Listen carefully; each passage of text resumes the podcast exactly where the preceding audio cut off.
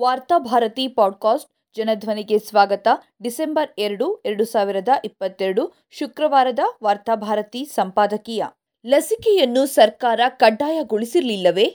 Corona virus ಲಸಿಕೆಯ ವ್ಯತಿರಿಕ್ತ ಪರಿಣಾಮಗಳಿಂದ ಸಂಭವಿಸುವ ಸಾವುಗಳಿಗೆ ಸರ್ಕಾರ ಪರಿಹಾರ ನೀಡಬೇಕೆಂದು ಹೇಳುವುದು ಕಾನೂನಾತ್ಮಕವಾಗಿ ಕಾರ್ಯಸಾಧುವಲ್ಲ ಹಾಗೂ ಇಂತಹ ಸಾವುಗಳಿಗೆ ನಾವು ಹೊಣೆಯಲ್ಲ ಎಂದು ಕೇಂದ್ರ ಸರ್ಕಾರ ಸುಪ್ರೀಂ ಕೋರ್ಟ್ನಲ್ಲಿ ಹೇಳಿಕೆ ನೀಡಿದೆ. ಲಸಿಕೆ ಸಂಬಂಧಿ ಸಾವಿಗೆ ಪರಿಹಾರ ಕೋರಿ ಸಲ್ಲಿಸಲಾಗಿರುವ ಅರ್ಜಿಗೆ ಪ್ರತಿಯಾಗಿ ಅಫಿಡವಿಟ್ ಸಲ್ಲಿಸಿರುವ ಕೇಂದ್ರ ಸರ್ಕಾರ ಲಸಿಕೆ ತೆಗೆದುಕೊಳ್ಳುವಂತೆ ನಾನು ಯಾವತ್ತೂ ಯಾವುದೇ ಪ್ರಜೆಯನ್ನ ಒತ್ತಾಯಿಸಿಲ್ಲ ಎಂದು ಸ್ಪಷ್ಟಪಡಿಸಿದೆ. ತಮ್ಮ ಪುತ್ರಿಯ ಸಾವುಗಳಿಗೆ ಪರಿಹಾರ ನೀಡಬೇಕು ಎಂದು ಕೋರಿ ಹೈದರಾಬಾದ್ ಮತ್ತು ಕೊಯಂಬತ್ತೂರ್ನ ಇಬ್ಬರು ಸಂತ್ರಸ್ತರು ಎರಡು ಸಾವಿರದ ಇಪ್ಪತ್ತೊಂದರಲ್ಲಿ ಸುಪ್ರೀಂ ಕೋರ್ಟ್ನಲ್ಲಿ ಮೊಕದ್ದಮೆಯನ್ನು ದಾಖಲಿಸಿದ್ರು. ಹೈದರಾಬಾದ್ನ ಗಂಗು ಎಂಬುವವರ ಪುತ್ರಿ ರಿತಿಕಾ ಎರಡು ಸಾವಿರದ ಇಪ್ಪತ್ತೊಂದರ ಜೂನ್ನಲ್ಲಿ ಕೋವಿಶೀಲ್ಡ್ ಲಸಿಕೆ ತೆಗೆದುಕೊಂಡ ಹದಿನೈದು ದಿನಗಳಲ್ಲಿ ಮೃತಪಟ್ಟಿದ್ರು. ಅವರ ಸಾವಿಗೂ ಕೋವಿಶೀಲ್ಡ್ ಲಸಿಕೆಗೆ ಸಂಬಂಧವಿರುವುದನ್ನು ತನಿಖಾ ಸಮಿತಿ ಖಚಿತಪಡಿಸಿತ್ತು.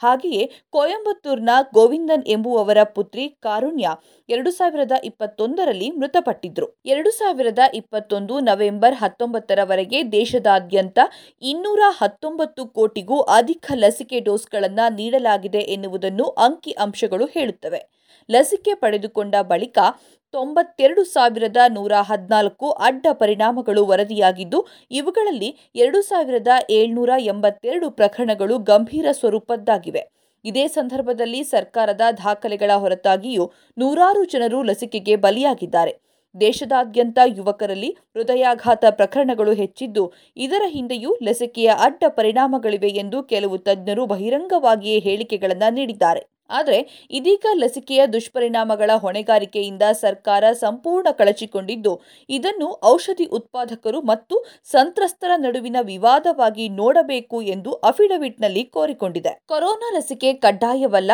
ಅದು ಐಚ್ಛಿಕವಾಗಿತ್ತು ಎಂದು ನ್ಯಾಯಾಲಯದಲ್ಲಿ ಸರ್ಕಾರ ನೀಡುತ್ತಿರುವ ಹೇಳಿಕೆ ಎಷ್ಟರ ಮಟ್ಟಿಗೆ ಪ್ರಾಮಾಣಿಕವಾದುದು ಎನ್ನುವುದು ಚರ್ಚೆಗೆ ಅರ್ಹವಾಗಿದೆ.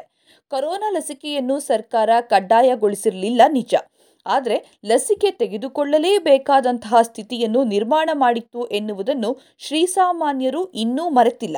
ಕೋಟ್ಯಾಂತರ ರೂಪಾಯಿಯನ್ನ ಲಸಿಕೆಗಾಗಿ ಸರ್ಕಾರ ಸುರಿದದ್ದು ಮಾತ್ರವಲ್ಲ, ಅದರ ಪ್ರಚಾರಕ್ಕಾಗಿಯೂ ಭಾರೀ ಪ್ರಮಾಣದ ದುಡ್ಡನ್ನು ವ್ಯಯ ಮಾಡಿತ್ತು. ಕೋವಿಡ್ ಲಸಿಕೆಯನ್ನು ಪ್ರಧಾನಿ ಮೋದಿಯವರ ಸಾಧನೆಯಾಗಿ ಸರ್ಕಾರ ಬಿಂಬಿಸಿತ್ತು. ಒಂದು ಕೋಟಿ, ಎರಡು ಕೋಟಿ ಲಸಿಕೆಗಳನ್ನು ಜನರು ಪಡೆದಾಗ ಅದನ್ನು ಸರ್ಕಾರದ ಸಾಧನೆ ಎಂಬಂತೆ ಸಂಭ್ರಮಿಸಿತ್ತು. ಮಾಧ್ಯಮಗಳ ಮೂಲಕ ತನ್ನ ಸರ್ಕಾರದ ಸಾಧನೆ ಎಂದು ಕೊಚ್ಚಿಕೊಂಡಿತ್ತು. ಅಷ್ಟೇ ಅಲ್ಲ, ಲಸಿಕೆ ಪಡೆದುಕೊಂಡ ಪ್ರಮಾಣ ಪತ್ರದಲ್ಲಿ ಪ್ರಧಾನಿ ಮೋದಿಯವರ ಭಾವಚಿತ್ರವನ್ನು ಮುದ್ರಿಸಲಾಗಿತ್ತು. ಲಸಿಕೆಗೂ ಸರ್ಕಾರಕ್ಕೂ ಸಂಬಂಧವೇ ಇಲ್ಲವೆಂದಾದರೆ ಪ್ರಮಾಣ ಪತ್ರದಲ್ಲಿ ನರೇಂದ್ರ ಮೋದಿಯವರ ಭಾವಚಿತ್ರವನ್ನು ಯಾವ ಕಾರಣಕ್ಕೆ ಮುದ್ರಿಸಲಾಗಿತ್ತು? ಲಸಿಕೆ ತಯಾರಿಸಿರುವ ಸಂಸ್ಥೆಗಳಿಗೂ ಪ್ರಧಾನಿ ಮೋದಿಗೂ ಇರುವ ಸಂಬಂಧವೇನು?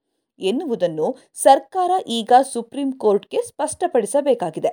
ಲಸಿಕೆ ಪ್ರಮಾಣ ಪತ್ರದಲ್ಲಿ ಮೋದಿಯವರ ಭಾವಚಿತ್ರ ಛಾಪಿಸಿರುವುದನ್ನು ಹಲವು ರಾಜ್ಯಗಳು ಪ್ರಶ್ನಿಸಿದ್ವು. ಪ್ರಧಾನಿಯವರ ಭಾವಚಿತ್ರದ ಭರವಸೆಯ ಜೊತೆಗೆ ಲಸಿಕೆಯನ್ನು ಜನರಿಗೆ ವಿತರಿಸೋದ್ರಿಂದ ಪ್ರಧಾನಿ ಮೋದಿಯವರೇ ಲಸಿಕೆಯ ದುಷ್ಪರಿಣಾಮಗಳ ಜವಾಬ್ದಾರಿಯನ್ನ ಹೊರುವುದು ಅನಿವಾರ್ಯವಾಗಿದೆ. ಲಸಿಕೆ ಮಾರುಕಟ್ಟೆಗೆ ಬಂದಂತೆಯೇ ಅದನ್ನು ಜನಸಾಮಾನ್ಯರು ಹಾಕಿಸಿಕೊಳ್ಳುವುದಕ್ಕೆ ಒತ್ತಾಯಿಸಲು ಲಾಕ್ಡೌನ್ ಅನ್ನು ಬ್ಲ್ಯಾಕ್ಮೇಲ್ ರೂಪದಲ್ಲಿ ಬಳಸಲಾಯಿತು.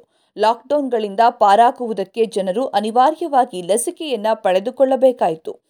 ಈ ದೇಶದ ಶ್ರೀಸಾಮಾನ್ಯರು ಕೊರೋನಾ ಕಾಲದಲ್ಲಿ ನಮಗೆ ಉದ್ಯೋಗ ಮಾಡಲು ಅವಕಾಶ ಮಾಡಿಕೊಡಿ, ಆಹಾರ ಕೊಡಿ ಎಂದು ಕೇಳುತ್ತಿದ್ದರೇ ವಿನಃ ಲಸಿಕೆ ಕೊಡಿ ಎಂದು ಯಾರೂ ಸರ್ಕಾರವನ್ನ ಒತ್ತಾಯಿಸಿರಲಿಲ್ಲ. ಒಂದು ಬಾರಿ ಕೊರೋನಾ ಬಂದು ಹೋದವರಿಗೆ ಲಸಿಕೆಯ ಅಗತ್ಯವಿಲ್ಲ ಎನ್ನುವುದನ್ನು ಹಲವು ತಜ್ಞ ವೈದ್ಯರು ಮಾಧ್ಯಮಗಳ ಮೂಲಕ ಸಾರಿ ಸಾರಿ ಹೇಳ್ತಾ ಇದ್ರು.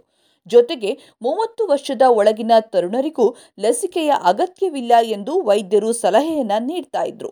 ಆದರೆ ಸರ್ಕಾರದ ಸುತ್ತೋಲೆಗಳು ಜನರನ್ನು ದಾರಿ ತಪ್ಪಿಸಿದ್ವು.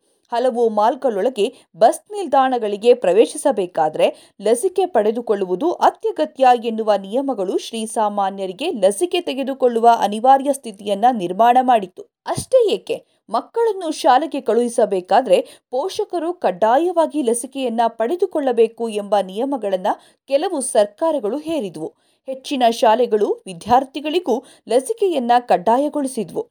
ಲಸಿಕೆಯ ಕುರಿತಂತೆ ಭರವಸೆ ಇಲ್ಲದೇ ಇದ್ರೂ ಜನಸಾಮಾನ್ಯರು ಲಸಿಕೆಯನ್ನ ಪಡೆದುಕೊಳ್ಳಬೇಕಾದ ಒತ್ತಡಕ್ಕೆ ಸಿಲುಕಿಕೊಂಡ್ರು. ಆರಂಭದಲ್ಲಿ ಲಸಿಕೆಯ ದರವನ್ನು ರಾಜ್ಯ ಸರ್ಕಾರದ ತಲೆಗೆ ಕಟ್ಟುವುದಕ್ಕೆ ಕೇಂದ್ರ ಸರ್ಕಾರ ಪ್ರಯತ್ನಿಸಿತು. ರಾಜ್ಯ ಸರ್ಕಾರಗಳ ಪ್ರಬಲ ಪ್ರತಿಭಟನೆಯ ಬಳಿಕ ತನ್ನ ನಿರ್ಧಾರದಿಂದ ಹಿಂದಕ್ಕೆ ಸರಿಯಿತು. ಜನಸಾಮಾನ್ಯರ ಕೋಟ್ಯಾಂತರ ರೂಪಾಯಿಯನ್ನ ಲಸಿಕೆ ಕಂಪನಿಗಳಿಗೆ ಸುರಿದು ಜನಸಾಮಾನ್ಯರಿಗೆ ಉಚಿತವಾಗಿ ಲಸಿಕೆಯನ್ನ ಕೊಟ್ಟಿದ್ದೇವೆ ಎಂಬ ಹೇಳಿಕೆಗಳನ್ನು ಮಾಧ್ಯಮಗಳ ಮೂಲಕ ಜನರಿಗೆ ನೀಡಿತು ಜನಸಾಮಾನ್ಯರು ಲಸಿಕೆ ಪಡೆಯುವುದಕ್ಕೆ ಹಿಂಜರಿದಾಗಲೆಲ್ಲ ಕೋವಿಡ್ ಸಾವು ನೋವಿನ ಅಂಕಿ ಅಂಶಗಳ ಗುಮ್ಮನನ್ನ ತೋರಿಸುತ್ತಾ ಲಸಿಕೆ ಪಡೆಯಲು ಒತ್ತಾಯಿಸಿತು.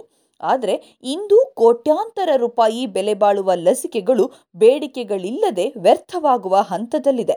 ಕೋವ್ಯಾಕ್ಸಿನ್ ಪೂರ್ಣ ಪ್ರಮಾಣದಲ್ಲಿ ಪರೀಕ್ಷೆಗೊಳಗಾಗುವ ಮೊದಲೇ ಸರ್ಕಾರ ಆತುರಾತುರವಾಗಿ ಅದಕ್ಕೆ ಅನುಮೋದನೆಯನ್ನ ಕೊಟ್ಟಿದೆ ಎನ್ನುವ ಆರೋಪವು ಸರ್ಕಾರದ ಮೇಲಿದೆ.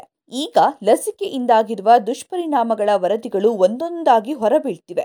ಲಸಿಕೆಗಳಿಂದ ಸಂತ್ರಸ್ತರಾಗಿರುವವರು ಒಬ್ಬೊಬ್ಬರಾಗಿ ಪರಿಹಾರಕ್ಕಾಗಿ ನ್ಯಾಯಾಲಯದ ಮೆಟ್ಟಿಲು ಏರುತ್ತಿದ್ದಂತೆಯೇ ಸರ್ಕಾರ ಲಸಿಕೆ ಕಂಪನಿಗಳ ಕಡೆಗೆ ಕೈ ತೋರಿಸ್ತಾ ಇದೆ. ಒಂದೆಡೆ ಲಸಿಕೆಯನ್ನ ತನ್ನ ಸಾಧನೆ ಎಂದು ಹೇಳಿಕೊಂಡ ಸರ್ಕಾರ ಸಾರ್ವಜನಿಕರಿಗೆ ಲಾಕ್ಡೌನ್ ಮೂಲಕ ಲಸಿಕೆ ಪಡೆದುಕೊಳ್ಳಲೇಬೇಕಾದಂತಹ ಒತ್ತಡವನ್ನ ನಿರ್ಮಾಣ ಮಾಡಿದ ಸರ್ಕಾರ, ಇದೀಗ ಲಸಿಕೆಯನ್ನು ಸರ್ಕಾರ ಕಡ್ಡಾಯ ಮಾಡಿರಲಿಲ್ಲ, ಅದು ಐಚ್ಛಿಕವಾಗಿತ್ತು ಎಂದು ಸುಪ್ರೀಂ ಕೋರ್ಟ್ಗೆ ಹೇಳಿಕೆ ನೀಡಿರುವುದು ಜನಸಾಮಾನ್ಯರಿಗೆ ಮಾಡಿದ ಬಹುದೊಡ್ಡ ಮೋಸವಾಗಿದೆ. ಸರ್ಕಾರದ ಮಾತುಗಳನ್ನು ಮೋದಿಯ ಭಾವಚಿತ್ರವನ್ನು ನಂಬಿ ಲಸಿಕೆ ಹಾಕಿಸಿಕೊಂಡ ಜನಸಾಮಾನ್ಯರಿಗೆ ಎಸಗಿದ ದ್ರೋಹವಾಗಿದೆ.